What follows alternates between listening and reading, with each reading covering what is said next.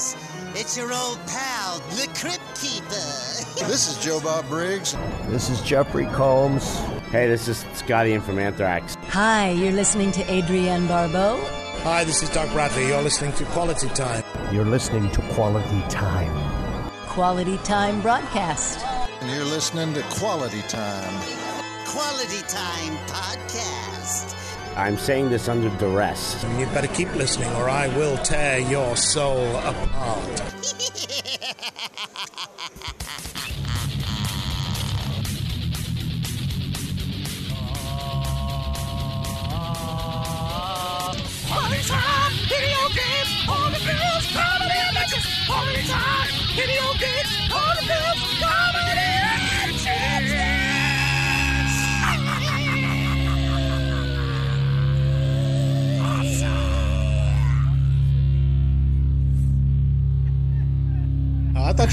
thought you were amplifying through the White Claw. Glenn, you That's- watch. One of the white people in this room is going to get one of these to the face, I'm sure. There you go. yeah. As, as as we all know from comedy shows, white women like to amplify through the White Claw. You know me. No peace. Oh, hell yeah. I'm already triggered. There we go. Um, White claw. Are we ready to? Uh, are we ready? Oh, by the way, I don't know. I don't really have much to go over. Why don't we just kick the program into high gear? Welcome to the Quality Time Podcast. I'm your host, Eric Woodworth. I'm also joined by my my sweet blood, my brother, Mr. Jeremy P. Woodworth. Jeremy, how are you, sir? I don't know who you're talking to. I'm gonna guess is this is this Brian Cox? No, because of Morgan tonight on the film The Morgan Ranch, it's me, Harry Morgan, from the show MASH. Harry Mort. Why Harry Mort? I don't understand your Because choices of the Morgan Ridge on the movie tonight that Oh, we're going okay. to talk about. Well, you are quite the And. I'm glad that Hawkeye and BJ aren't going to be here. I'm sure. I'm very sure of that. All right. Uh, we're also joined by uh, uh, our other co-host, the very lovely, the very talented Miss Ashley Pontius. Ashley, how are you? I'm good. Jeremy, that was a 10 out of 10. I like to keep it up topical and up to date with people that are over the age of 80. Jeremy really has his. He knows his target audience. Most of them are dead, uh, either by his own hand or by just natural selection. Nothing like a good David Ogden Stiers joke. God, I hate you. Anyway, uh, I'm.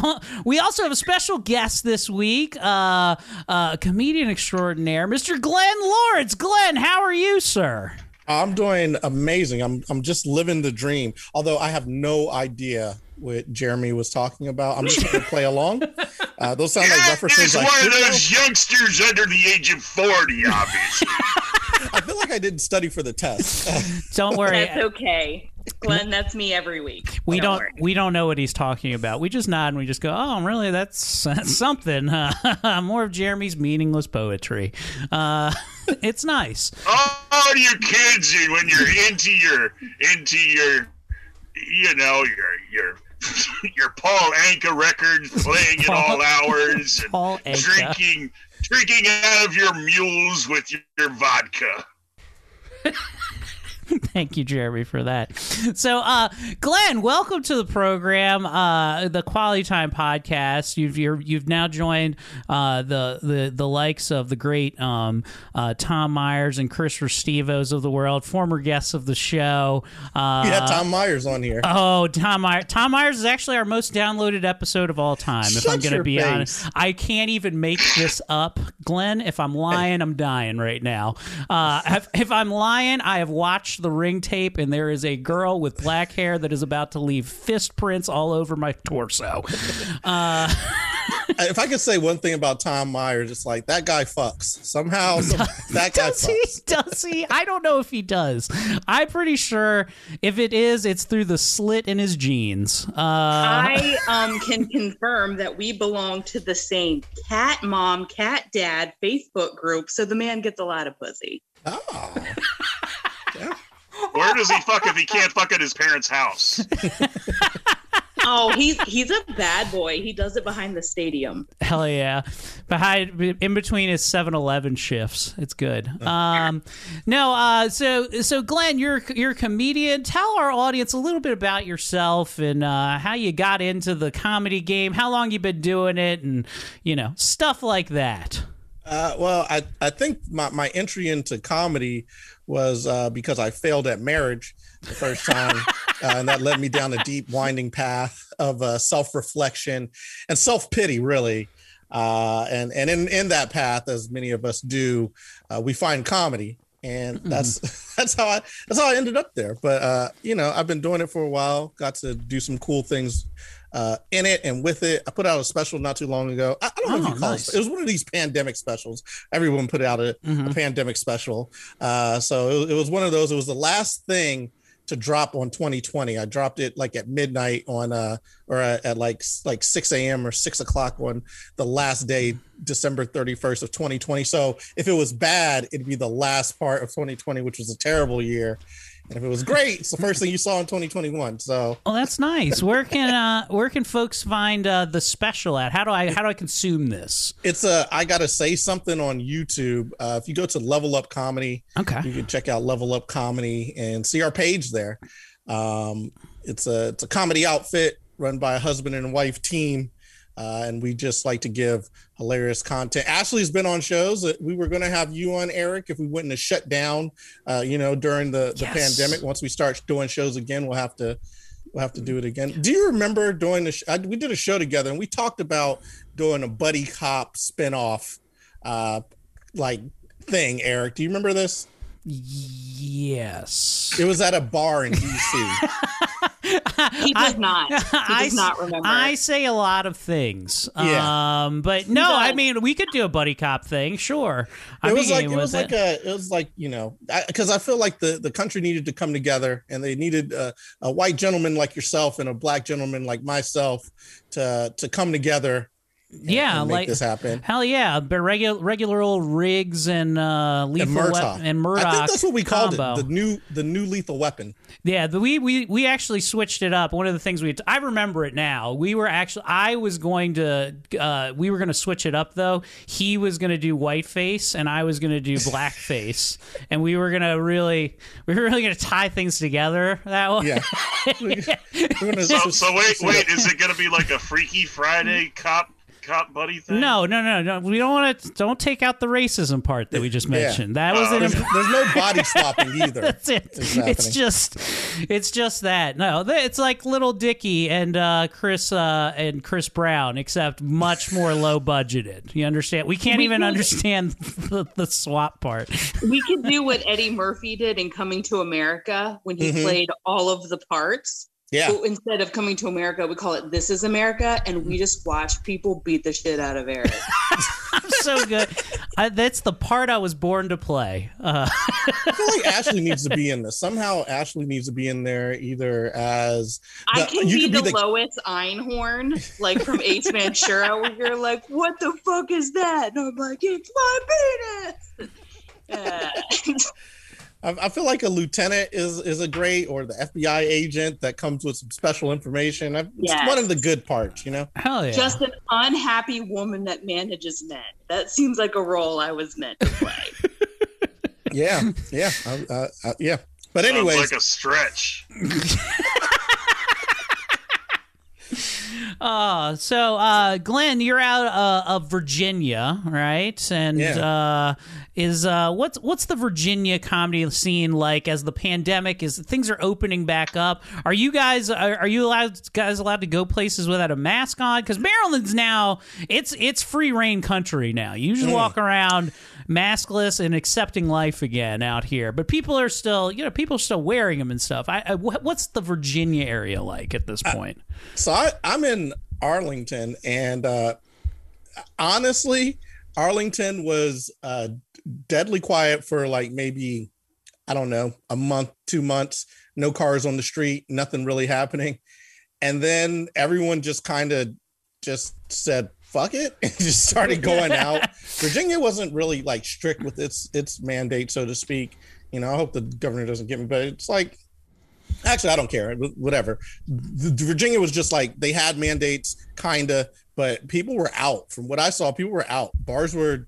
They were semi-packed. People were semi-conscious. I wasn't out. I just saw them as I was driving to like the grocery store, and I'd be like, "Wow, there's a lot of people there." like, it gets to the point where you start thinking, "Am I crazy? Am I the one who's like, is someone else taking this, you know, seriously?" And then I talk to friends, you know what I mean? Uh, Ashley, I talk to you, and, and you're just like, "No, I, no, we like I've been home. Like I don't know who these random people are out in the street, but they're out there, and I've been home, and everyone I talk to has been home. So Well, it was specifically weird, like when you and I would try and keep up with each other to see what was going on, because you and I, I mean, I'm in Pennsylvania, Mhm. you're in Virginia. We had two totally different experiences at some points of what was happening. So it'd be like, hey, how bad is it there? You're like, no street fighters yet. You're like, how about you? I'm like, people are eating their pets. But so it was, you know, it was, it was weird. But like, I feel like the year before the pandemic was probably our biggest year. I mean, that was I want to say the year we met, right, Glenn? And then we Yeah. were we were constantly seeing each other at shows.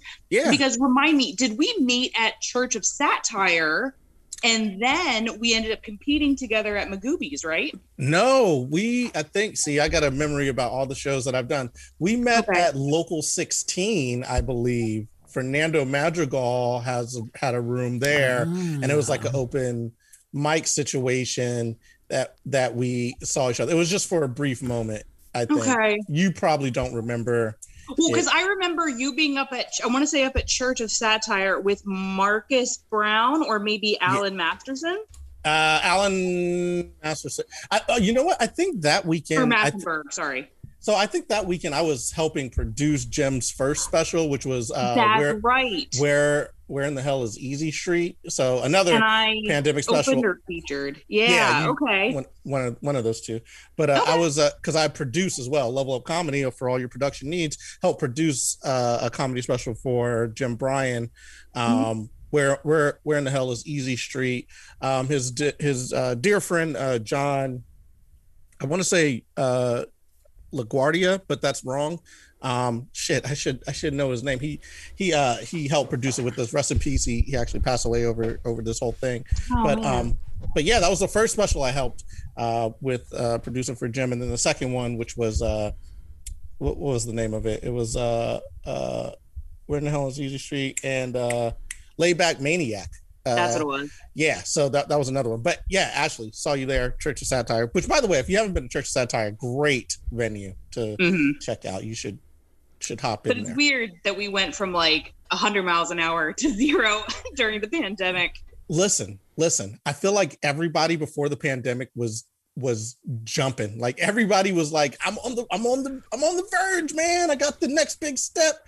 Eric, how how was it for you? Were you were you about to make a big step? Because I feel like everyone was talking Uh. about a big step that they were about to make, and then all of that shit shuts. I mean, I know that no matter what, what I will say is if I fail at comedy, it'll be because of the pandemic. That's what I'll that's what I'll tell everyone.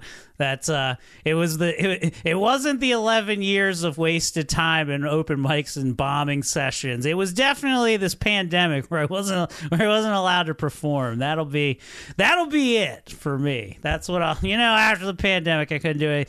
But no, I think uh I mean I was definitely doing uh doing pretty shows. It wasn't my most lucrative year. I feel like 20 2018 and 17 were big, but that's because I had like a couple of uh, I had a couple military tours where I went overseas and actually made like a substantial amount of money at comedy. Where I didn't, I was just like, wow, all I Oh. need to do is like if I did this like four or five times a year, I'd be at minimum wage, and that was Nice. exciting to think. is that from pre? a comedic? Is that pre fifteen dollar minimum wage or post? Whoa, whoa, fifteen dollars? What?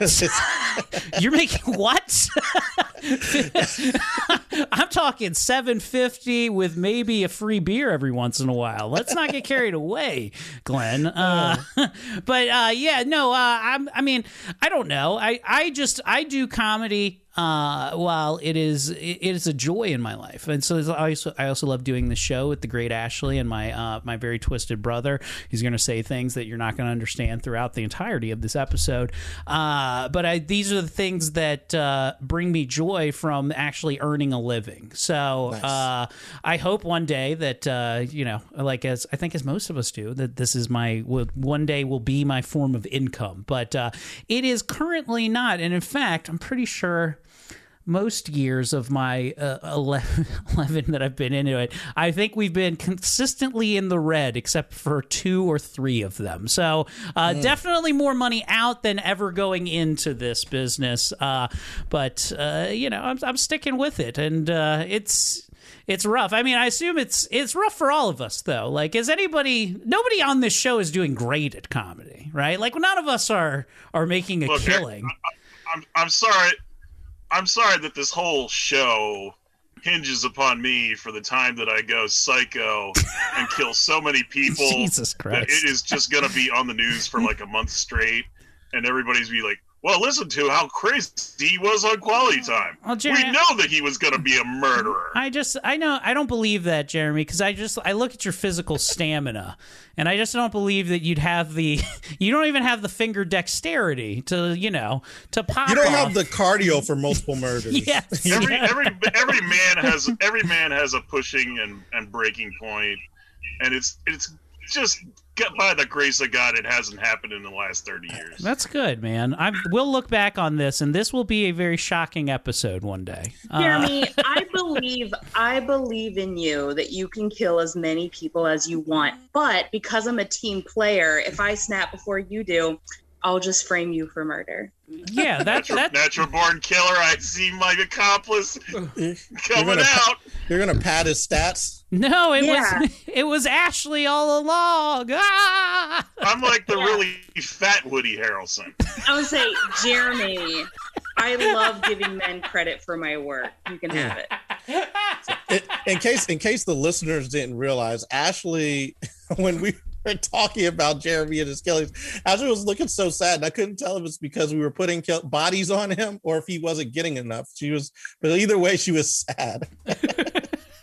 Glenn, It's sad when you I'm tell people you're gonna kill somebody and they're like, "You're too incompetent to kill people." No, no, no. Yeah. We said out of shape. You're totally competent. Yeah. You just can't physically We- muster the power. Yeah, we we we believe that. How hard is it to shoot a gun? Come on, I mean, morons shoot guns. That is true. That is true.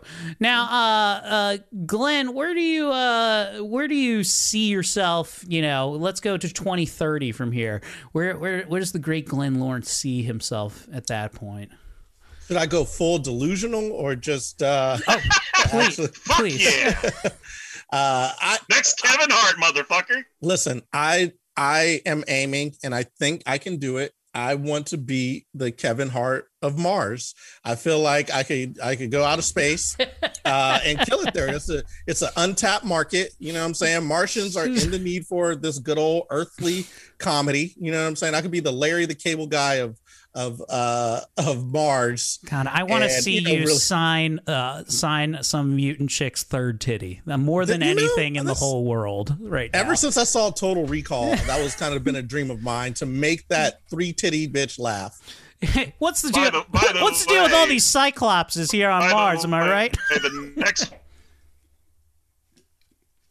By the way, the chiller is going to have the actual character who played Benny come to the next chiller. That's very that's very much what we were talking about, Jeremy. Um, It's like, and what, what He has, about this? five You're talking about to feed, by the ben. Benny from you you mean Benny from uh, uh, Total Recall? He's going to be at the next Chiller Total Theater, yeah. which is a horror con. That's like you you know when you just don't assume our audience knows exactly what you're talking about. You know, because it Oddly took me a enough, little bit. Jeremy he has the head of the little baby that was inside the guy, like right yes, he does have Kuato energy for sure. Please open your mind. what you can't see is Jeremy's actually attached to his wife right now. This is just the appendage that she's grown as her husband. I, I, I like to keep some of my trade secrets uh, pretty quiet, like my my write up for the Total Total Recall musical.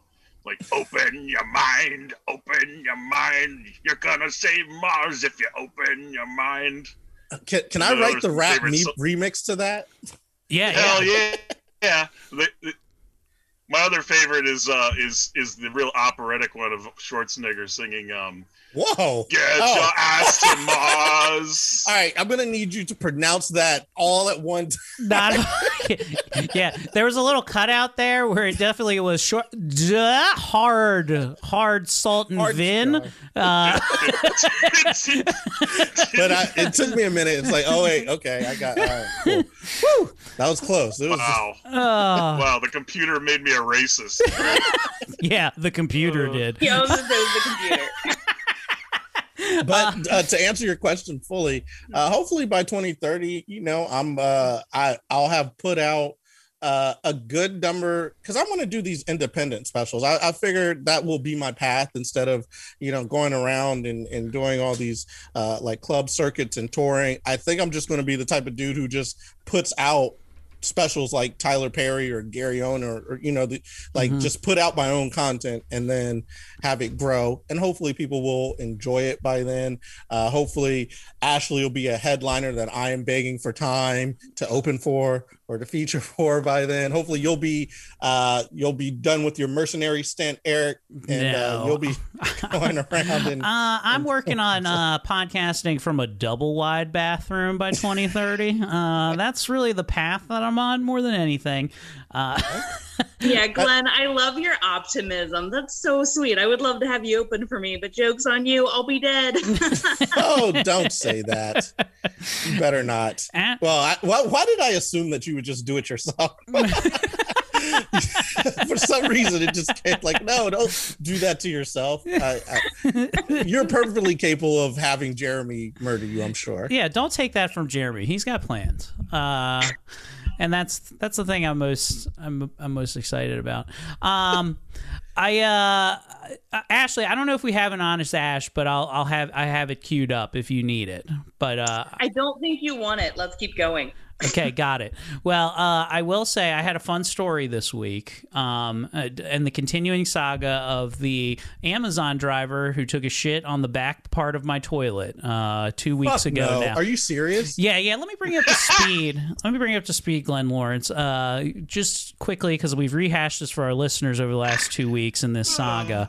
Uh, we uh, uh, an Amazon driver came to my home. Uh, my wife let him in uh, graciously because he looked like he was in some discomfort, and he backboarded a turd off of my toilet, uh, like as if it were a layup and, and, banked it into the toilet and then left it like that uh, in total shambles.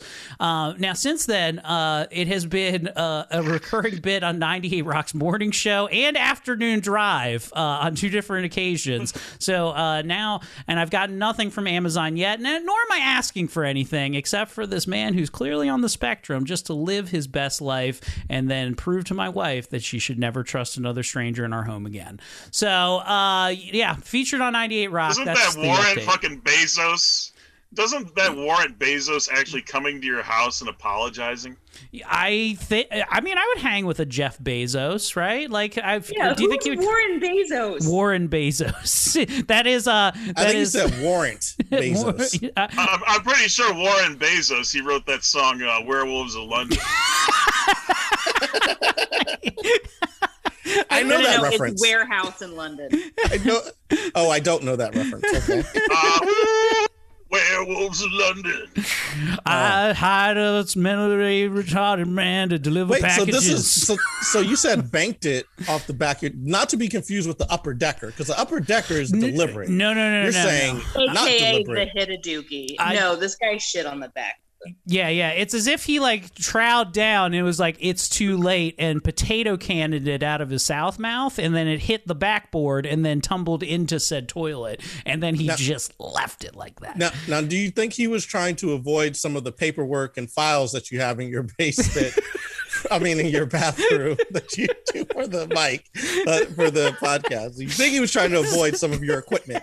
Maybe he's listened to our podcast and he's like, fuck this dude. This is the worst thing I've ever heard on Spotify and just purposefully just spray canned his shit all over that bathroom. like you were targeted. I feel like you were definitely targeted. Like this I fucker. was picked out of the lineup of this. Out of anybody that has a beef with Eric and would shit on his stuff, I gotta be honest. I wasn't. My money was not on the Amazon guy. I, I supported him for so long. I mean, I've had several periods in that basement where I wrote in my own blood, "fuck you," and he still didn't get the mm-hmm. note. So I Holy mean, shit. that Amazon guy really know how to deliver. Holy shit! I just noticed. We thought it was a poltergeist. Uh, so uh, the this this continues. I'm hoping that uh, I, I'm finally done with this saga of my life. I can put it behind me. Uh, my my bathroom has been uh, thoroughly uh, uh, deloused by my sweet uh, my sweet wife Erica Woodworth. So uh, So very did you put that in the? I'm sorry to interrupt. Did Yeah. you put that in the Yelp review or the in the review for the product you got? Because sometimes people blame the delivery guy for the product. You know what I'm saying? Like, oh, the delivery guy shit in shit in my bathroom. Yeah. I'll give this product a one star. It's like my product had nothing to do with that. Glenn, Glenn, I will buy you a beer if you. uh, You have three guesses. If you can guess what he was delivering for Eric. Can I can I just get a uh, so in the ballpark he was delivering something for the cat. They don't have a cat, but that's good. Damn it! I could have definitely swore you were no, a cat guy. No cat. no cat. Uh let's see. Um he was delivering uh guitar strings.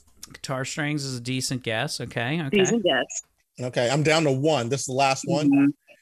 Uh I was gonna say vape refill products, but I know they can't do tobacco stuff from Amazon. Uh I'm gonna go with I'm gonna go with sleeves for your vest.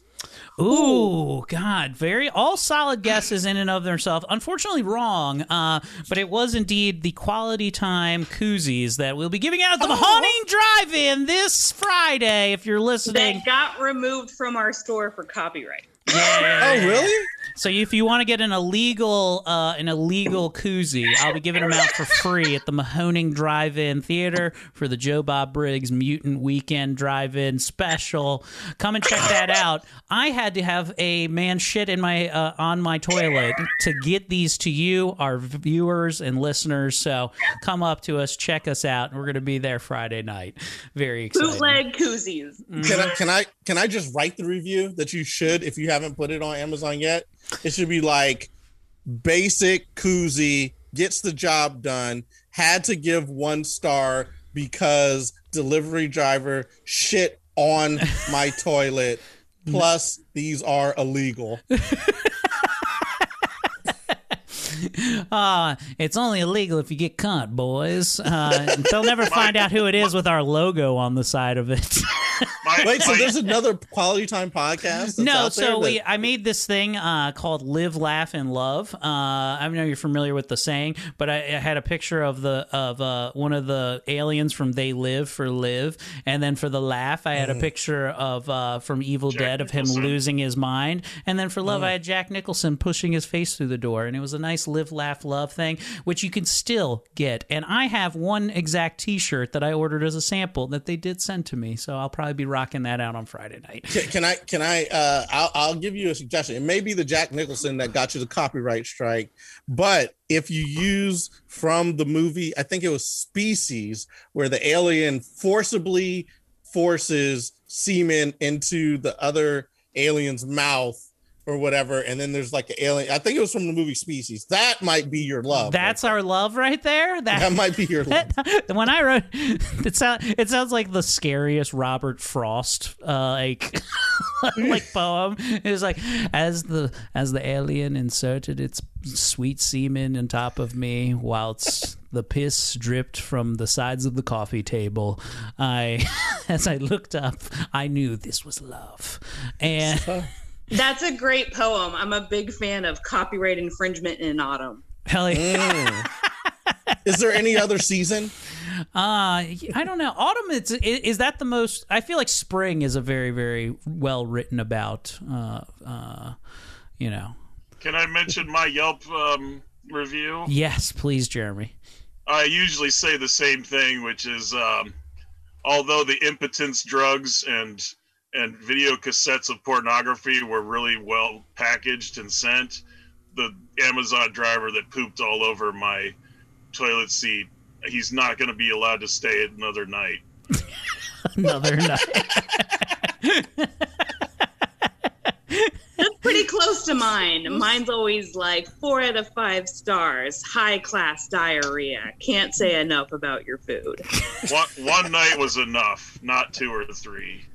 But wait, going, going back, I would just like to say, you know what Shakespeare used to say about plagiarism? What's that? You never would have caught him if it was autumn. There you go. There you go. Uh, uh, well, are we ready to get into tonight's film, ladies and gents? Uh, tonight we are going over the uh, the 2002 classico, uh, The Ring. Movie with the little gecko Rango. Ringu, yeah. Well, it's funny you mentioned that. Yes, this is based off the the Japanese movie by the same name called Ringu, uh, which is a remake for the stateside, uh, written by uh, uh, Hiroshi Ta- Takahashi uh, and. Uh, Based off of the novel by Koji Suzuki, uh, which I'm not making this up. These are all real facts, Jeremy. He's named after a motorcycle. That's like Smith over there. Suzuki is a very popular, very popular name. Might as well be Piston Honda. The first thing Maybe you I, can beat up a car or something. we, I'm, I'm glad, I'm glad. Uh, unfortunately, Koji Suzuki couldn't make it on the program because he actually did Oh, you have to. He had to, he had to actually fight Mike Tyson's Punch Out today, so it was a very busy day for him. Uh, we are excited. Uh, this uh, American adaptation, though, was directed by Gore Verbinski, uh, which is the, probably the most fun name for a director. Uh, I will say, Gore uh, Verbinski. Short for Al Gore Verbinski. That is Al Gore Verbinski. Uh, but no, the the ring is important, and I think uh, it's also one of the most successful horror films uh, that uh, uh, until Stephen King's It that was a remake. So until Stephen King's It in 2017, this movie, The Ring, was the highest grossing horror remake in history with a total worldwide gross of over 249 million dollars. So very big, very big uh, movie of the early 2000s. Uh, in fact, this movie sold more than 2 million DVD copies in the US alone in its first 24 hours of video release. But this success of The Ring at the box office was really paved uh, was really paved by uh, the success of another film in 1999, and that's The Sixth Sense. Now, The Sixth Sense, uh, being so successful in 1999, showed Paramount, who has classically put out plenty of horror movies over the past. They actually put over uh, put out the bulk of the Friday the 13th series, I think up to number five or six, I want to say, until Dimension and Miramax bought them out. But uh, they saw this and they saw that a psychological supernatural thriller could be a viable piece of artwork to sell to the rest of the world. Henceforth, they greenlit The Ring and uh, a lot of other uh, Japanese remake movies too by this actual same writer and director combo. Because later we would get The Grudge and uh, other film franchises based off of this same thing. And I remember the first Japanese horror movie I saw during this time, which was Battle Royale, which is also another great uh, uh, Japanese horror film that came out around this same time. I remember like late 90s, early 2000s. Ashley, I don't know. Sorry, that was the dog. Um, uh, but actually, no. I mean, it kind of makes sense. Um, the Ring came out during kind of a really pivotal time, and I would say in media generally, because 2002, if I'm not mistaken, uh, I don't remember what year the DVD player really took off as far as a financially um, easy to acquire like thing for families. I would say what maybe between. I mean, you guys can correct me. I would say what maybe between 99 to 2002 when it was like somewhat financially um, easy to afford. This is one of the first DVDs my family ever bought. Um, so it was like this huge changeover in how people could access movies And The Ring, as terrifying and as well done as it is, is a PG 13 movie, which is why I think it was so accessible to more audiences. That is true, and that is a that was a thing for a lot of folks because PG thirteen uh, was actually uh, the the genesis of the PG thirteen rating was invented mostly for horror films because a lot of horror films would have to try to make their horror movies PG, uh, so they invented the subcategory of PG thirteen, um, actually off of the movie uh, Poltergeist, which by the way a PG movie that they were like, nah, this is way too frightening to show a child of seven years old, but it's not quite a rated R movie. So That movie ruined me. Poltergeist. I'm still Yes. scared of old white men because of it. I'm still scared of land Oh, God developers. is in his holy temple. I'm only a hundred and nineteen years old, and I'm Southern, which makes me extra creepy. that is true. well, I mean, I watched The Ring. I mean, when I came out, uh, when it came out, I would have been maybe in fourth, fifth grade, like the Mm. oldest. Mm. And I watched it and I didn't sleep for weeks. So solid parenting. Wow. To add to uh, Ashley's uh, um, talking about how how timely and, and non-aged this movie is, it, I, I I'm trying to remember if 2002 still had DVDs and VHS in the blockbuster next to each other, or if the DVDs were a totally d- separate section from VHS, or if they were phasing out all of uh, VHS by then. Do you, do you guys buy into the conspiracy about the ring? What's the conspiracy about the ring? Do tell. That it was actually propaganda to get people to give up their VHS machines and move over to DVD players. That's pretty Oh, great. Interesting. Well, I would say that based on the marketing that um, the Ring did, they they relied heavily on VHS, uh, the VHS push. Um, some of the things I was reading about the movie is that one of the marketing camp uh, ploys that they used for the film, which I think is really interesting, is that they would leave these random tapes at like uh, right. music music concerts and stuff like that and they would say like they'd get somebody to float a rumor that said yeah a pedophile left something like this and they had fake websites that you could go to to like research it but when they finally dropped the movie paramount erased all of the websites so nobody could see anything else about it uh, ever again.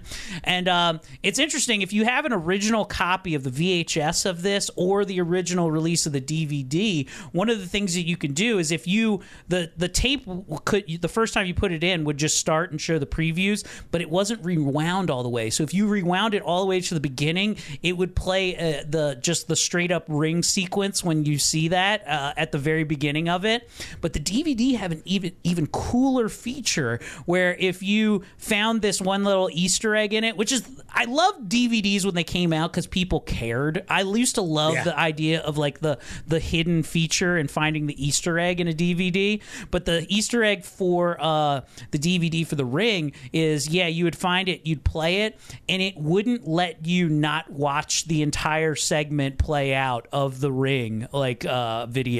So it would play it, and then it would take you back to the main screen, and you still couldn't do anything. But then it would pump the sound of a telephone ringing through there right afterwards before it gave you control back, which is that's pretty fucking. That is a very cool feature for uh, uh, marketing and just the extra thing as a horror fan that I really truly love are things like that. So That you you went deep there. I had no idea. See, this is another thing. Listen, you actually explored all this. I I just didn't watch. Like I watched the one time and threw the shit away. You're like, let's explore. Let's investigate. What else? I don't want to know anything else about this movie. I'm scared enough. I don't need to look further.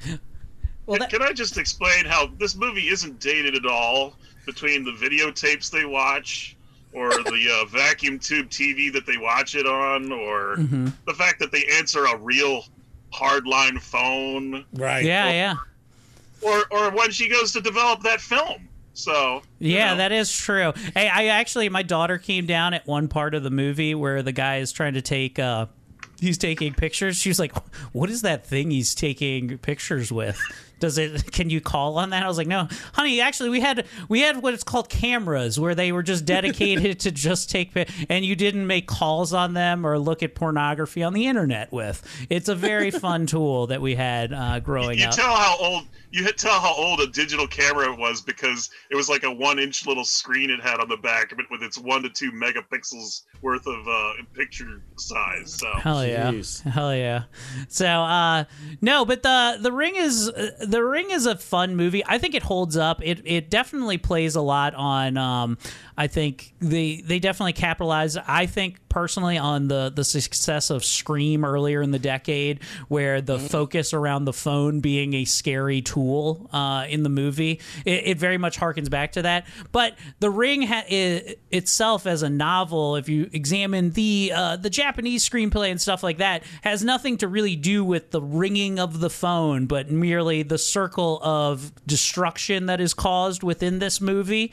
Uh, Mm. That's what it's really supposed to mean. Because we'll get to that as we as we break down the movie, but it it, it, it means more about how this cycle is never going to end and how you can't stop this crazy uh, lady from killing people. And so, then Hollywood executives were like, "No, make it about the phone ringing." Yeah, we, we need to focus on this phone technology real quick. if you could go back into the archives and make that happen, because listen, it's one thing that scares Americans, it's the phone. Because when that thing Yeah. rings, we get scared. Uh, so, uh, the movie kicks off um, with um, the opening scene, which kind of sets the sets the stage for everything, and uh, we get to hear these two girls talking about the forbidden tape. What kind of tape? A tape. A regular tape. People rent it, I don't know. You start to play it, and it's like somebody's nightmare. Then suddenly, this woman comes on, smiling at you, right? Seeing you through the screen. And as soon as it's over, your phone rings. Someone knows you've watched it. And what they say is, you will die in seven days. And exactly seven days later. Who told you that? Somebody from Rivera. Who told you? What's your problem? Watched it. It's a story, Katie. No, me and Josh, we saw it last weekend. I thought you were with your parents. I, I wanted to tell you. You were with Josh all Some of his friends got this this place up in the mountains. They were trying to record a football game. I, guess the reception was so What are you bad. talking about? Listen to me. When we played the tape, the game wasn't there. It, it was What? What was it? it was something else. Whoa! Um, as the uh, as the opening uh, continues, they do a really great job. And I think uh, the director, uh, who, if we're being fair, really copies from the original um, pacing of it, really sets the scene. I love those shots, all those shots in horror where you open a door and you just you're waiting for when she closes the refrigerator door to see something terrifying, but there there's nothing. They they're very. It's a very masterful shot movie uh, that really builds the tension uh, until she finally, of course, goes upstairs, sees the video play, and uh, and then her face turns all black, and uh, it Am I, am I allowed? To, sorry, I was am I allowed to say something right now? Yeah, go for it.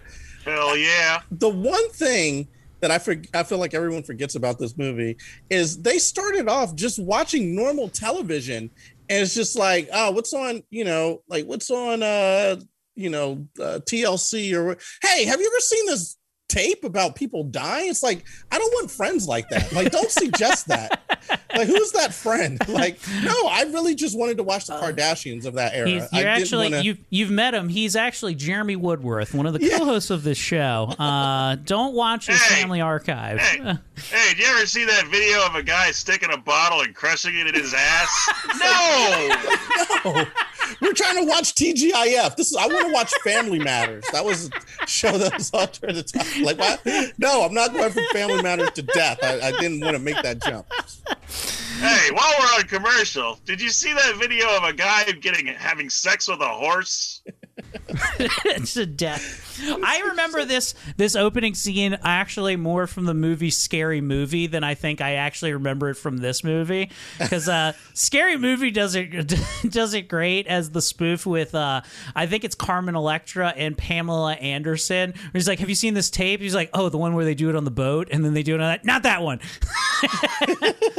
great bit, great bit.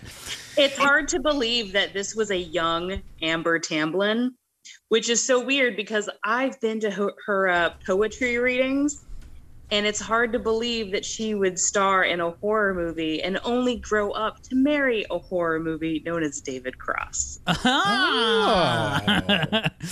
well, it's funny when they when they cast this movie, they did it in a uh, they did a great uh, uh, casting job. But everybody in this movie was a complete unknown at the time. Naomi Watts, completely unknown.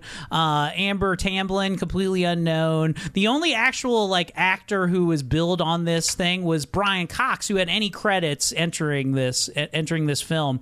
And uh, we'll get a little bit more into Brian Cox as we continue. Jeremy, what were you saying, sir? Uh, I don't remember Ringu because it's been like 15 years since I saw the Japanese version. But did they do the same exact scene with the girls, or or did, that's all made up for the American version? Well, they they they didn't do the exact same scene as I believe, but they, they because they have if you notice they are both dressed in like what appear to us as Catholic schoolgirl outfits, but is like standard school clothes for any uh, Japanese school going folk. So So I was Yeah. questioning if they found like an American uh, exact cookie cutter version of the girl who's the Japanese girl who played Go-Go in Kill Bill.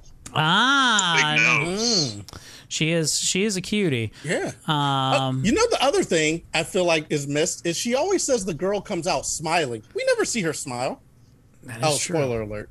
That is true. That is true. So it's a great opening scene. I love the tension. I love when she walks upstairs, she sees it, and then her face goes like completely uh, turns into the the bad guy from Poltergeist 2 right before her eyes. Great opening segment. Or, or, Uh, or I like to say from uh, Hellraiser with the guy in the closet that comes out of the closet and vomits on her shoulder. Oh vomits ah, maggots. So oh, I hate that. Um, we we uh we then get to we then get to uh, we get to meet some of our characters moving through the movie. We get to meet Aiden, uh, who is Naomi Watts' son, uh, and Naomi Watts plays Rachel. He has a little bit problems. He's uh, drawing some real shitty pictures about his dead cousin who just died uh, in the opening scene. Uh, but Aiden drew them last week. Oh shit! That's before she died. God, that's scary. We then see her uh, her sister begs Rachel to investigate uh, what happened to her daughter, um, but. Uh, uh, because she's a, a reporter, and if it's one thing that you want to do, it's ask an investigative reporter to to, to find out who the murderer is. Uh, well, but it's it's her niece though, so she's like, you need to care because this is your family. No, I, I I agree with that. Um, it's just I feel like put it like like if I had a reporter, like if Jeremy worked for the Daily Bugle, right? Unless he was Superman, I probably go to somebody else, right? But do you understand? Okay, so the reason that's actually what happens in the movie, that part is actually very real, is because it's something like 98% of families, I can't remember where I got that fact, but actually it's recently, something like that. 90% of the families of victims, specifically of murder, have no confidence in the police to solve that murder, which is usually why they turn to the media. Which is why you got to turn to Dog the Bounty Hunter, uh, because or, he, or the guy from, from Raising Arizona. that is true. That is true. Because he Solid says if you want to if, if you want to find somebody, if you need a cop, you, you uh, they can find a donut shop for you. Otherwise, you get a bounty hunter. So so uh, she starts following the breadcrumbs by uh, okay, question. okay, yeah, you, you've you, you've missed something. What did I miss? Um, the moment when she greets her her friend and and, and Ah, greets yes. her hus- husband. I do. I do think that's very funny because uh, Jeremy, t- take us through what she does there. She goes in, and goes, "How you doing?" after t- after your kid just died. And the husband who's just sitting there comatose, he's like, "Oh, fine. How are you?" People did that after I crushed that deer in half. People are like, "How are you doing?" I'm like, "Great." are, are you gonna stop crying? It's been like 20 minutes now. Yeah. God, Gosh. women women are so emotional. This dude is such a So, Jeremy, uh, you composed a special song about just this scene where he, where she asked, "How you doing?" Right? I've been waiting for Jeremy's special song. I, I was hoping he would have one. He he has made it's one okay for if you week. say special song, but you mean retarded. I did not mean that, but uh, that's a hard R you did drop there. But we'll go with it every week, and then and then we'll uh, we'll play this little ditty Jeremy came up with. Uh, it's called "How You Doing."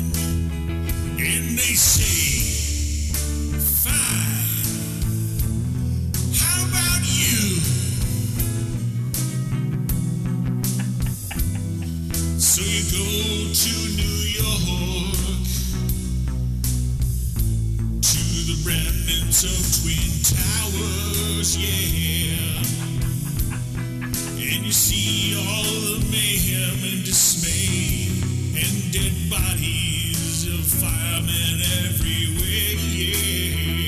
And you say,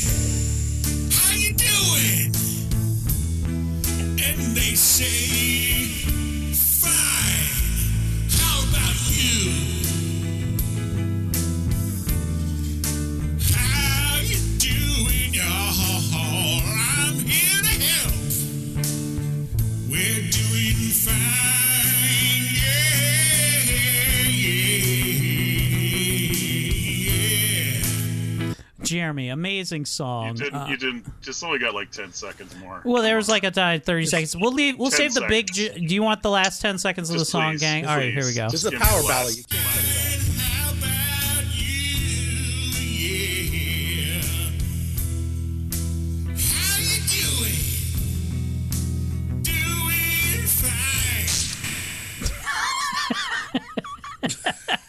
Easy cutout. Come on, I can't make it any better than that.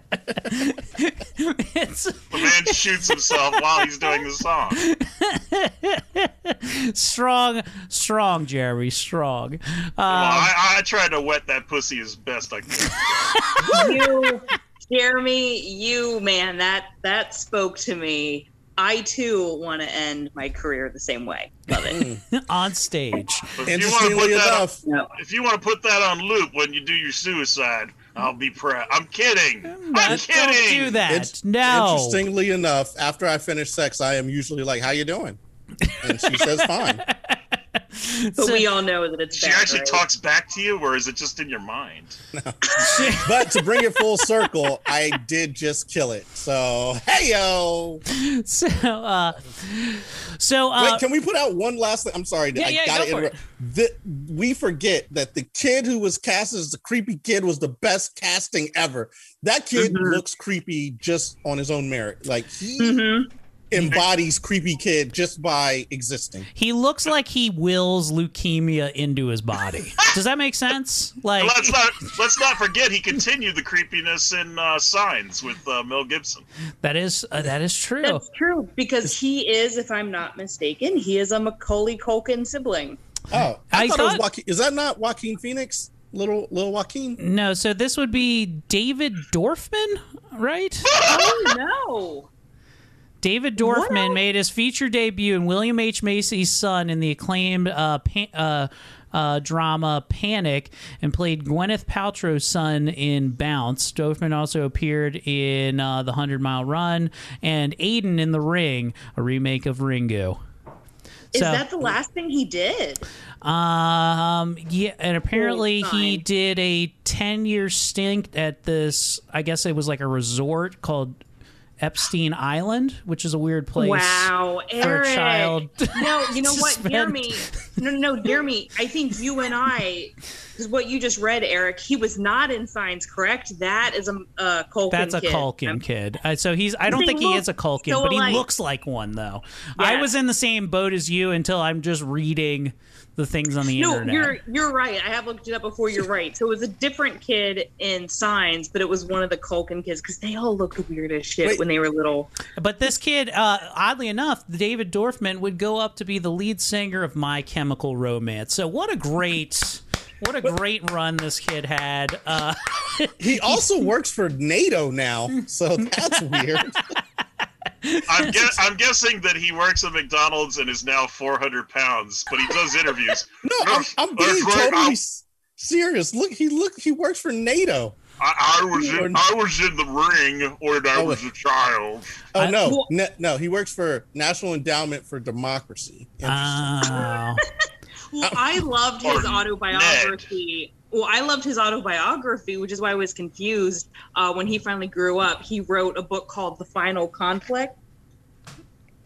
I don't, I don't know what that is. It's an Omen, Omen three? Oh, okay. Thank you. All right, Thank all right. you, Jeremy. I got you. I got you. Oh, I love that soundtrack. It's one of my favorite Jerry Goldsmiths. So, uh, uh, Rachel is able to follow the breadcrumbs, uh, uh, and uh, during doing so, she finds out that uh, she finds some blurry face pictures of her sweet niece. Uh, doesn't know what that means, but it looks creepy, and uh, finds her way up to the cabins where she watched the tape. She goes ahead and rents cabin 12 and grabs an unmarked video off the shelf, and that shelf has one quality time banger of an episode sitting there. And if any of you can guess what it is, Jeremy, I'll let you go first. What quality time movie is sitting on that goddamn shelf? Uh, I'm gonna guess Yor. Yor, we've never done Yor, but that is on the shelf. That is correct.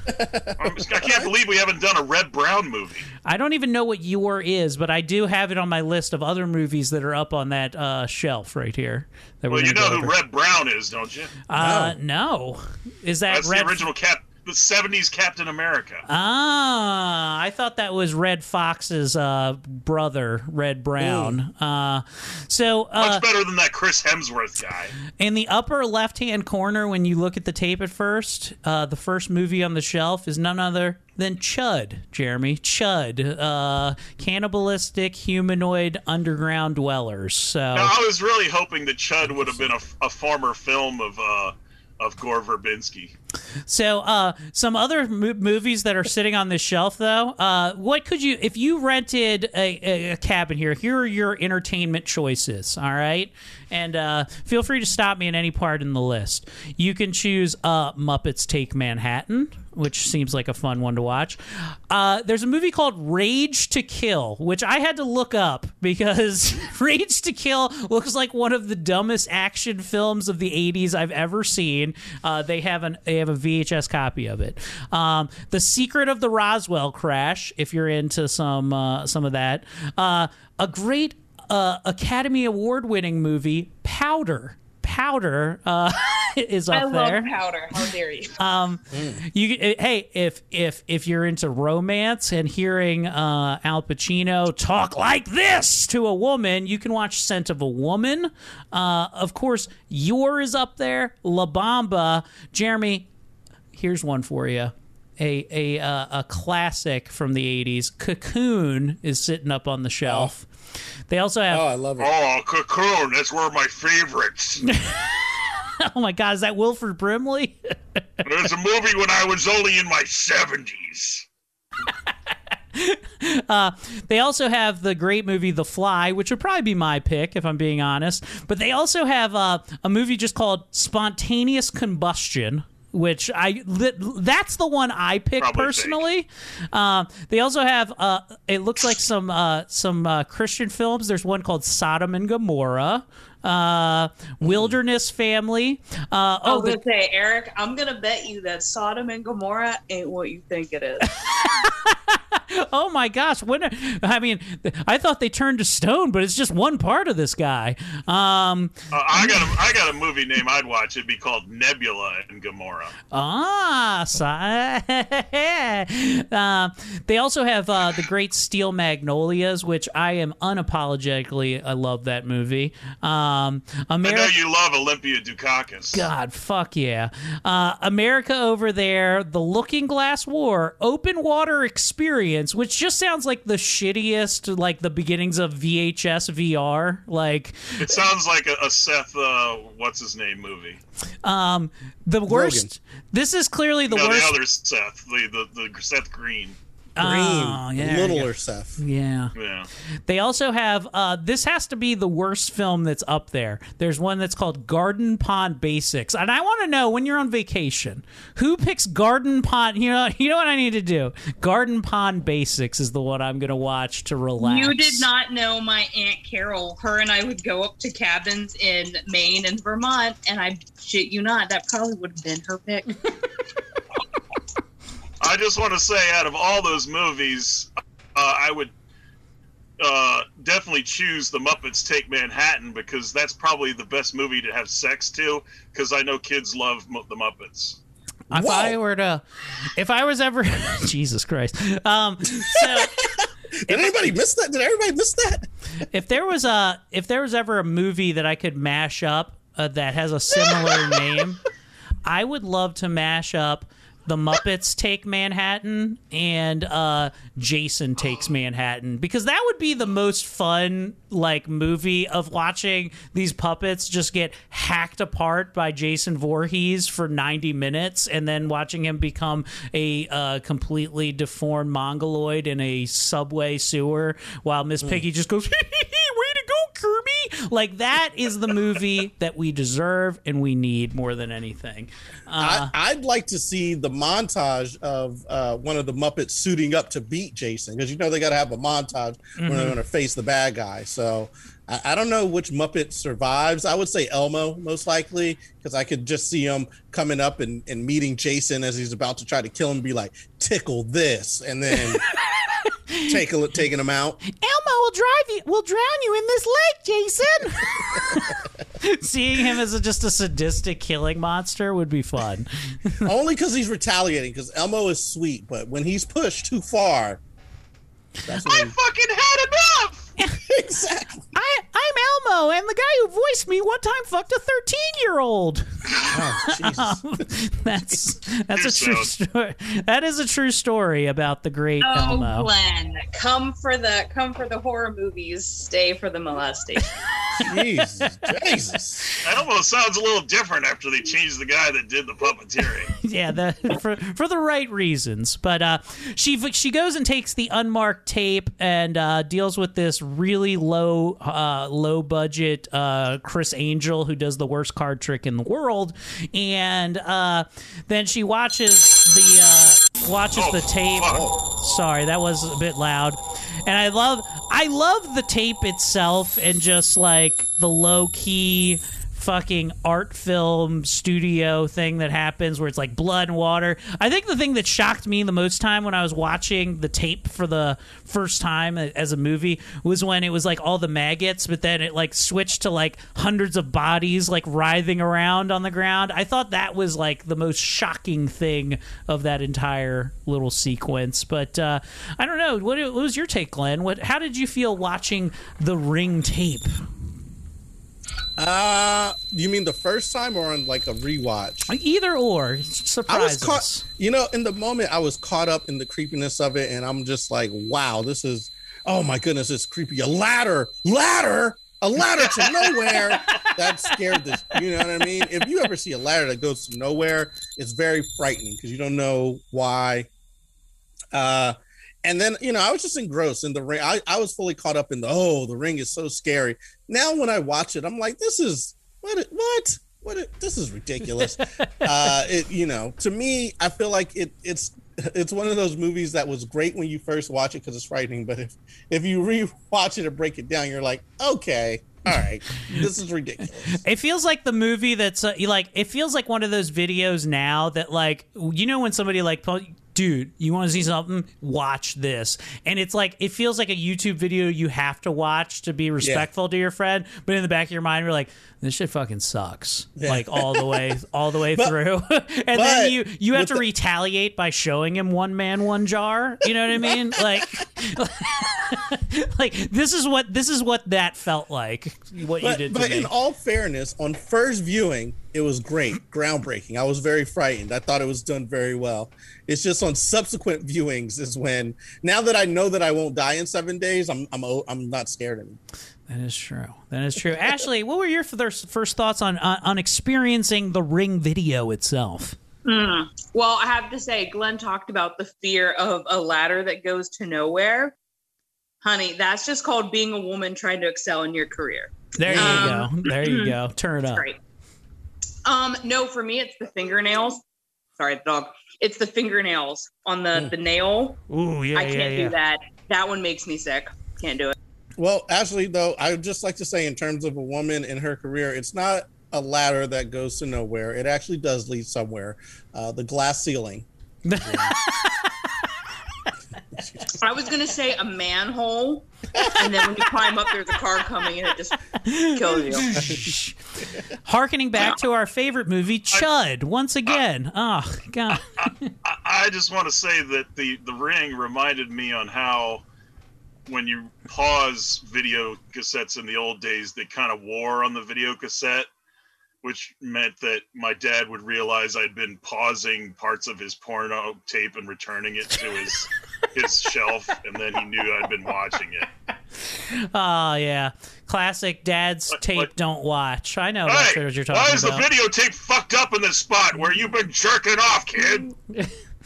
There was some comedian that pointed out that, like in the days of VHS porn, if you ever watched your your your parents' pornography, uh, that wherever that movie started, that's where your dad nutted. You know what I mean? Like that's that's a weird thing to understand as a child. Like until you become a guy, like, oh, I started where my dad finished, and it's a circle of life, which brings us back to the ring.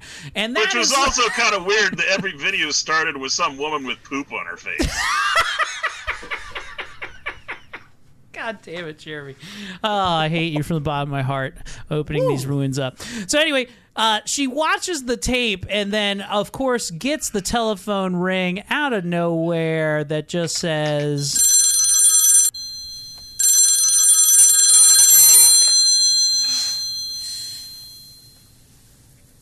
Seven days. Seven days. Oh gosh. I was watching. It's funny that uh, I was watching the amazing world of uh, Gumball with my children before I came down here to do our godforsaken podcast, and I uh, I was watching this, and uh, the the premise of the show is that one of the characters could not experience stupidity for one week, and the other character goes, "Oh my god, how are we going to do this for nine days?" And I love that line. such such good writing. Um, You let your kids watch Gummo? Yeah. yes, we were watching Gumbo. That is correct, Jeremy.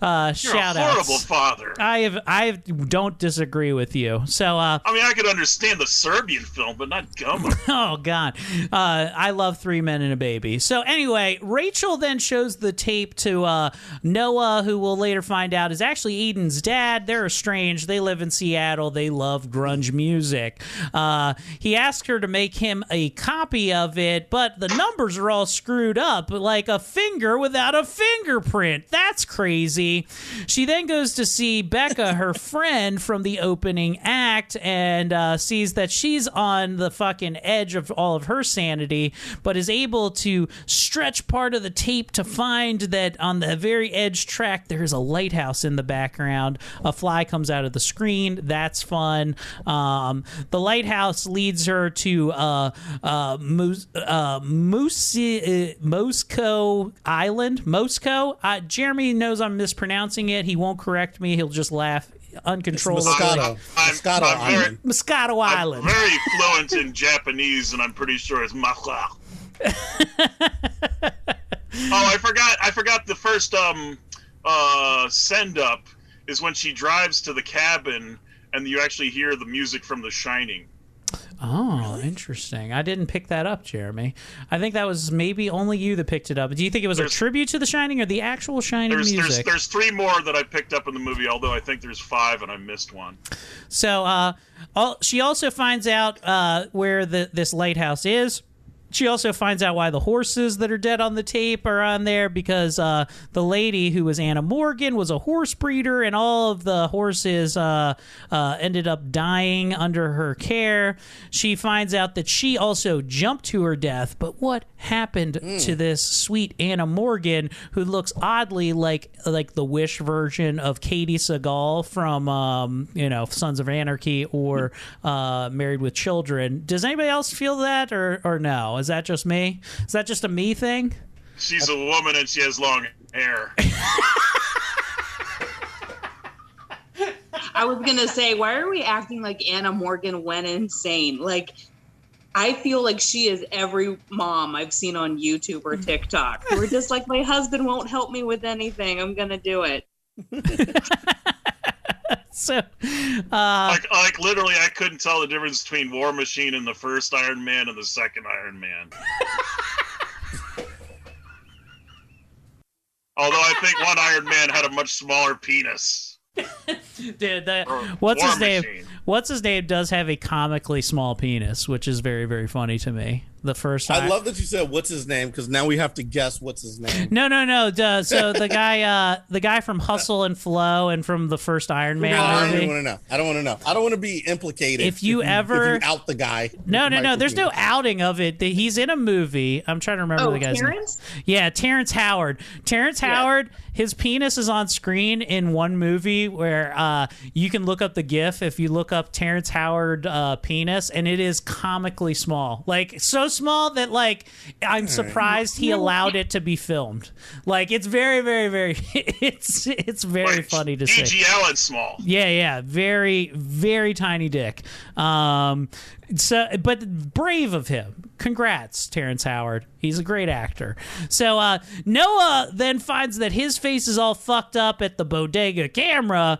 She, uh, Rachel, then comes home and pulls the electroshock diode out of her fucking mouth because that's a creepy thing. That's one thing about the the the Grudge as well as the Ring is like it's all about. Glenn, are you finally seeing Terrence Howard's penis? I'm just, hey, did I? What? One question: Did I undersell it? I, I'm to me, I'm just thinking, was Marvel like, listen, we can't have a war machine with a little gun. We can't. I'm sorry, war machine's gotta have a bigger gun than this. Like literally, they're gonna redo Full Metal Jacket where he tries to have sex with the prostitute and he takes out his penis and just Oh. everybody starts laughing their asses off. Jeez. Okay, So- I'm sorry. so no, uh, we then find out that uh, the ring uh, chick and her. Uh, uh, and her son's uh, oh i'm sorry she uh, she pulls that electric diode out of her mouth and then wakes up from a dream um, but then finds that her son has been watching the goddamn movie so now aiden's also seen the film three days into the seven day stint which means now aiden has a little death wish on his head so Rachel then tells Noah that their son has watched it. He gets uh, new inspiration. Um, uh, uh, the son Aiden then gets some new inspiration for his art. He's drawing much more rings. He's become very much more. Uh, uh, uh, geometric i don't know i was trying to think of an art thing it's not important but before you die you get to see the ring is what he tells him and Eric, would you say he's? I'm gonna hate that I said this. Are you, would you say that his art is avant-garde?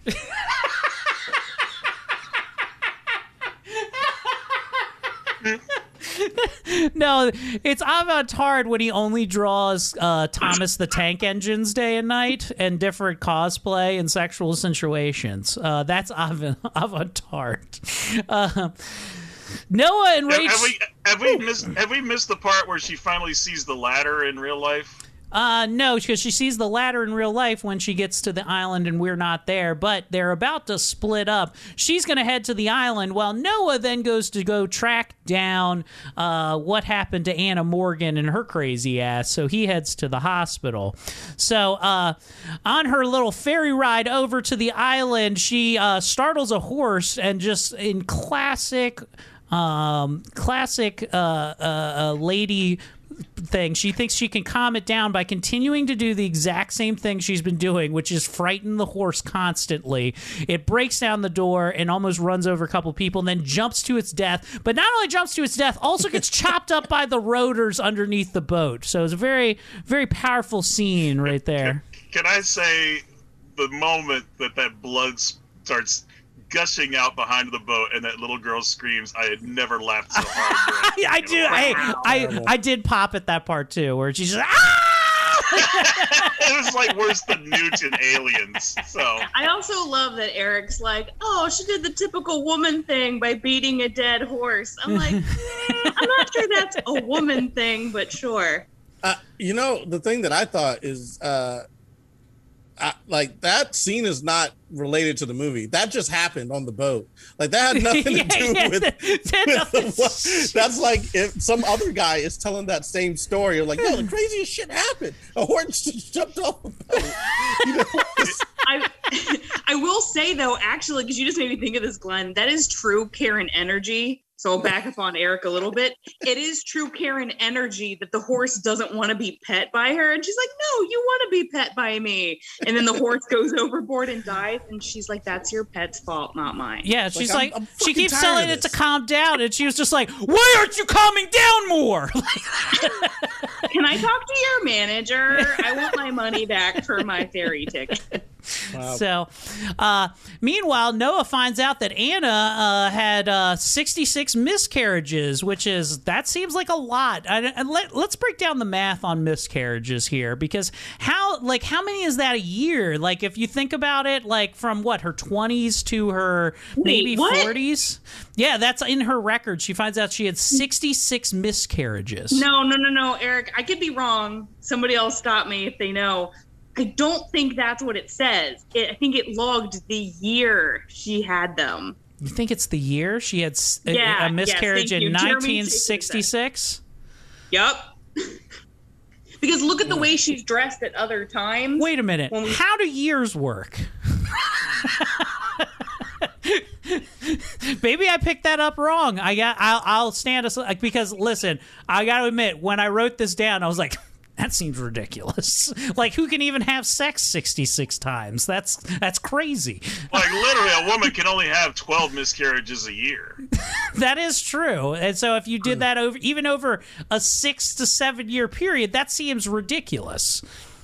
But yeah, no, that's Okay, we'll go 1966. She had a miscarriage, but I thought I saw it as like miscarriage, miscarriage, no miscarriage. because they were saying like every time they saw her or like when it was documented, it would say the year, like what year it was happening down down the list.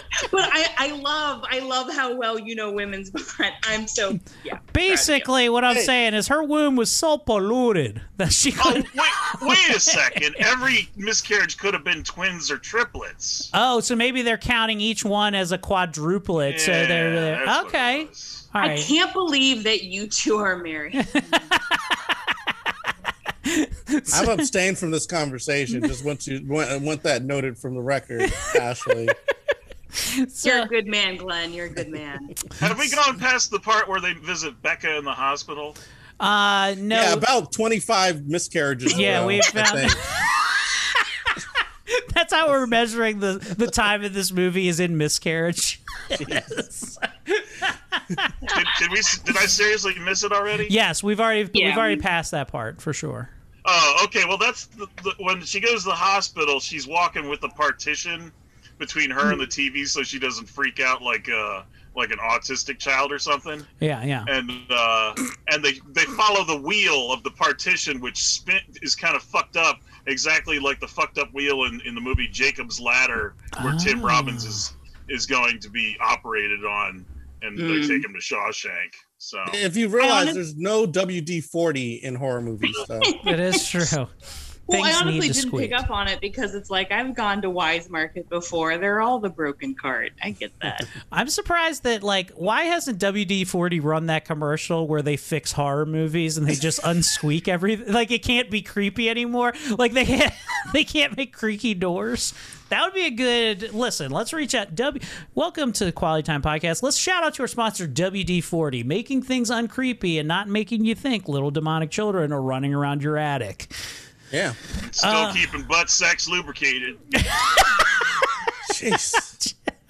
Little WD forty, it might burn, but it could burn worse. No, I think I think you missed the opportunity to say it hurts so good. Is the, So Rachel heads to Anna's old residence, 23128, and finds Mr. Brian Cox an hour into the movie, who was the biggest billed actor on the film. Uh, tells him about the tape. He gets upset and then claims, I never had a daughter. And then uh, after that all happened, Aiden tells Rachel that the little girl lives in a dark place now. She then goes to check with a local nut house on the island and finds out and gives Rachel the skinny that their daughter was Samara and was their adopted daughter. Not sure how they got her, and tells her that because she's gone now, things have been a lot better on the island, which is uh, which is fun. Now, a little tidbit about Samara and the name uh, was that's the same name as the girl in the original Ringu movie, but Samara is also the fruit that the Japanese maple produces, which is that tree that you see in the Ring video with the like bright red leaves and stuff like that. So the fruit from the Japanese maple is called Samara. There you go. Fun little factoid. Um, Noah then goes to go out to find some more shit and finds to uh, tries to find uh, Samara's recorded psych eval, but finds out that the tape is gone by a very probably the most fun character is the guy who runs the records at this psycho where he's like, I got a system, and my system is I'm not to be fucked with or played with. Do you understand? And then he opens the tape. He's like, now I'm mad because it's gone. I fucking love that entire scene. So does the dog apparently. Sorry, I'm assuming they see someone. Oh, just let the dog rock, Ashley. Take yourself off mute. We want to hear. Add it to the pod. All right, so uh, the owners are home. Oh, okay, cool. Listen, that guy, that guy, are you squatting in a home? Yes, she's. This you're, is. you're running around turning off all the lights. like the owners are. Oh shit! I got to sneak out the back door. I gotta stay out the back door before I set up this VHS player because uh, I'm gonna get this house in seven days. So, um, so uh, they find out all that shit that the tape is gone. They can't watch that. But Rachel goes back to Morgan's house later that night and finds the tape that he's looking for, and uh, finds out that uh, Daddy didn't like her, and I also don't like the sound of the horses. They make they keep me up at night. And uh, as she's watching this horrible psych evaluation, we see the the domineering Brian Cox behind her, and ends up striking her with a hook but not hitting her with like the meat stabby part just gives her an old backhand like this and uh, that's fun i guess. Uh, then he goes i never had a daughter. You weren't supposed to be here. And then he immediately goes upstairs wraps a couple electrical cords around himself and way too much electrical things. Like i understand at least how power works. It's all just one circuit. You understand? If you just drop one circuit in there that's all you need. But he was like no the more things i plug in this will be the more wattage that i need to get the job done. So he jumps into a full tub with the little uh uh, uh fucking uh, outlet around his neck. And then all the oh god son of a bitch. And he just fries himself right before rachel's eyes. Uh I so- really think it would have been better if he just had 20 VCRs to drop into the uh, into the bathtub with him. So yeah, I, I feel like it's a you know when you invite somebody over for a dinner party, but dinner's not ready, and you have to stall them, and you knock them unconscious to do that. I feel like that's what that scene was. It's Yes. Like, why did you have to stall to kill yourself? You could have. He's like, I'm not ready. I don't have to put my things plugged in. Is Brian Cox gonna have to strike a bitch before he kills himself? That's I have to get my horse teething ring ready to kill myself. he does put a teething ring in, which is just going back. But basically, what we gather is that uh, Samara is also not only completely batshit crazy, but also has some type of psychic powers that uh, we don't understand because it's driving her folks nuts. Now, this power that they talk about as Samara's uh, uh, psychic abilities in, in Japan is known as Nensha, which is the ability to be able to burn images onto things, whether it's a wall or a photograph or even into somebody's mind. And that'll be important because it's theorized that the way that Samara kills people in this movie is that she puts all of the images and burns them into your mind from the ring tape. Because, listen, she just wants to be heard more than anything else. So.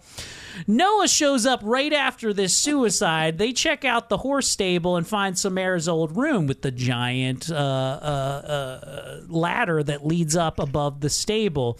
They peel back some wallpaper and find the Japanese maple burned into the wood. She says she knows she's seen this. The suns at Sunset Mountain, where the cabins are, where they find the tape. So they immediately head back to the mountain because guess what? They're at day seven, and this lady is out of time. But uh, she tells her tells Noah like you got to save our son because he's super dead if you don't figure it out in the next 24 hours. So do that. They spill some marbles out onto the floor. It all congregates underneath the TV. They hack it open with a giant axe, and the screws start to come undone as they find a well that's hidden beneath this cabin. And uh, uh, a TV then falls and knocks Rachel into the well, and she gets to see Samara's death as she finds her corpse within that fucking well. But uh, finally, she thinks that now that she's found the body, that Samara can rest in p- peace. The day is saved. Rachel and Noah have rekindled their love. They love their child and their kid that looks like a Culkin. It's everything is looking good as the sun rises on day eight. Uh, Rachel lays down next to her son Aiden in the bed and asks him how he's doing. We set her free. I love it. You it. helped her? Yeah. Why did you do that? What's wrong, honey? You weren't supposed to help her. It's okay now. She's not gonna hurt you. She.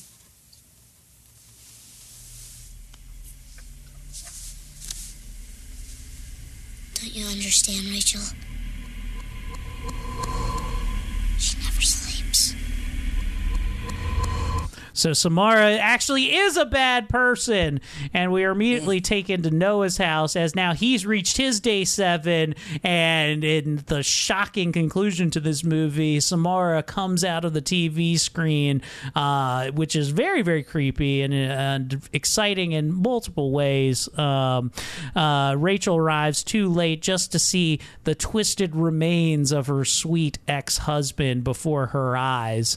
Um, she can't figure out though why she's still alive and her husband uh, or uh, her baby daddy is no longer alive, and uh, she realizes maybe it's because she did this. He wants me to go away. My wife was not supposed to have a child. All I ever wanted was you. Don't you understand, Rachel? But he doesn't know. She never sleeps. You take one person's tragedy and force the world to experience it. You spread it like sickness. You don't want to hurt anyone. But I do. And I'm sorry. It won't stop.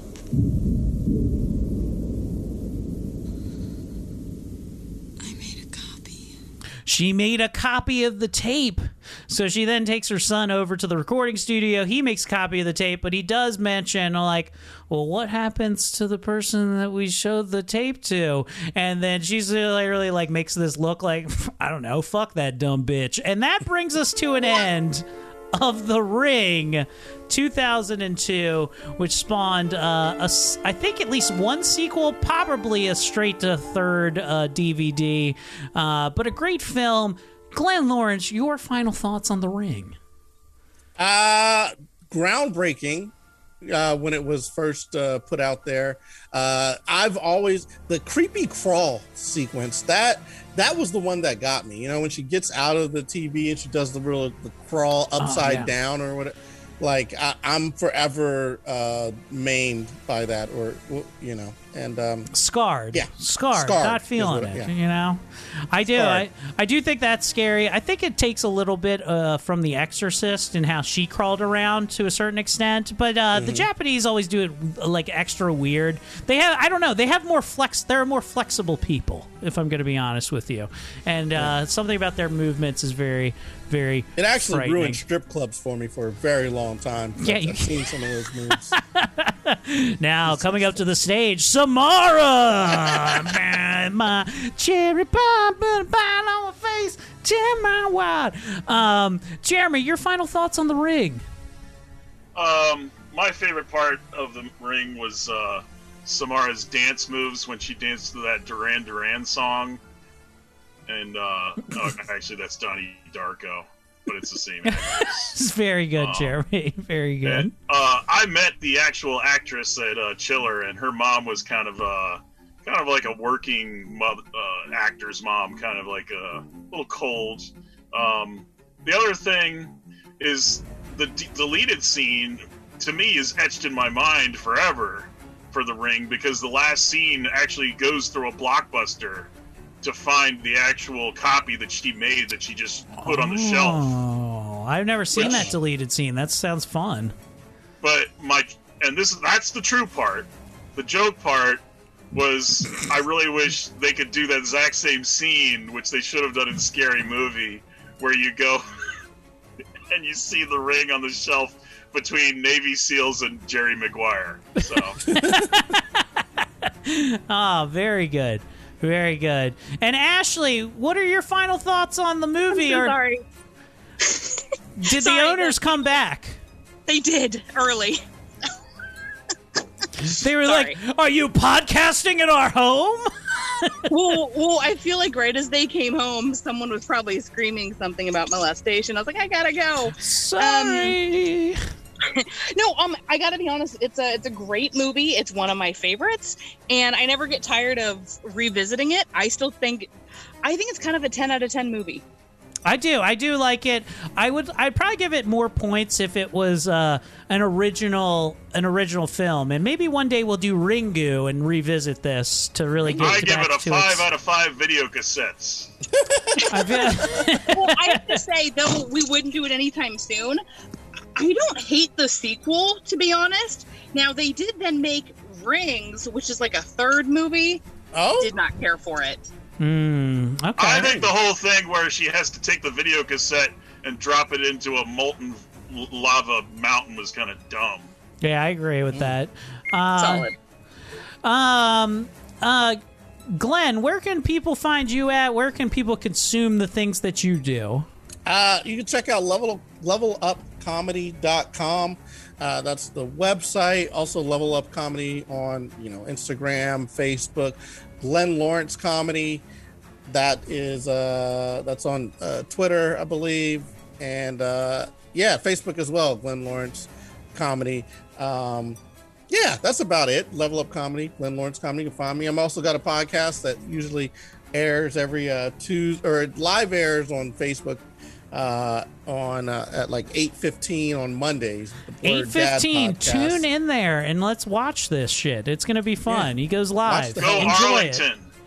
Yeah. Hell yeah. Um, Jeremy, I love you, but you're not invited because this is a wholesome family environment. Okay, Yeah, you, you need some Jesus before you go on my podcast. you need some Jesus before you come see me, son. No, uh, you you yeah, made Blur some Dad pedophile podcast. jokes tonight. Blur Dad podcast uh, Mondays at uh, eight fifteen, and then it's on all your Spotify's, your Apple Music, YouTube, uh, all that good stuff. Also streaming on Twitch. So there you go. Level Up Comedy, Blur Dad podcast. All right, uh, Ashley, where can people find you at, love, and the and the wonderful store that you got going on?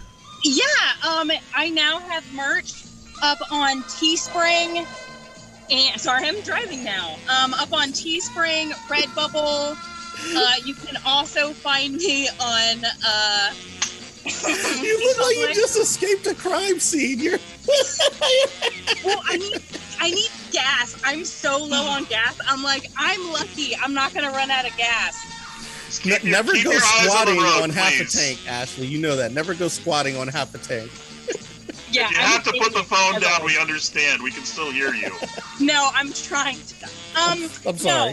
No, so, so uh, yeah, I've got three stores right now, but you can always find me on social media at Ashley Pontius Laughs. All right, check out Ashley Pontius Laugh. All things air comedy at aircomedy.com. Eric with a K, comedy with a C. And uh, check us out at the Mahoning Drive In on Friday night. Jeremy, take us out of here. Samara can't be reasoned with. She can't be talked to, and she will not stop until you are dead.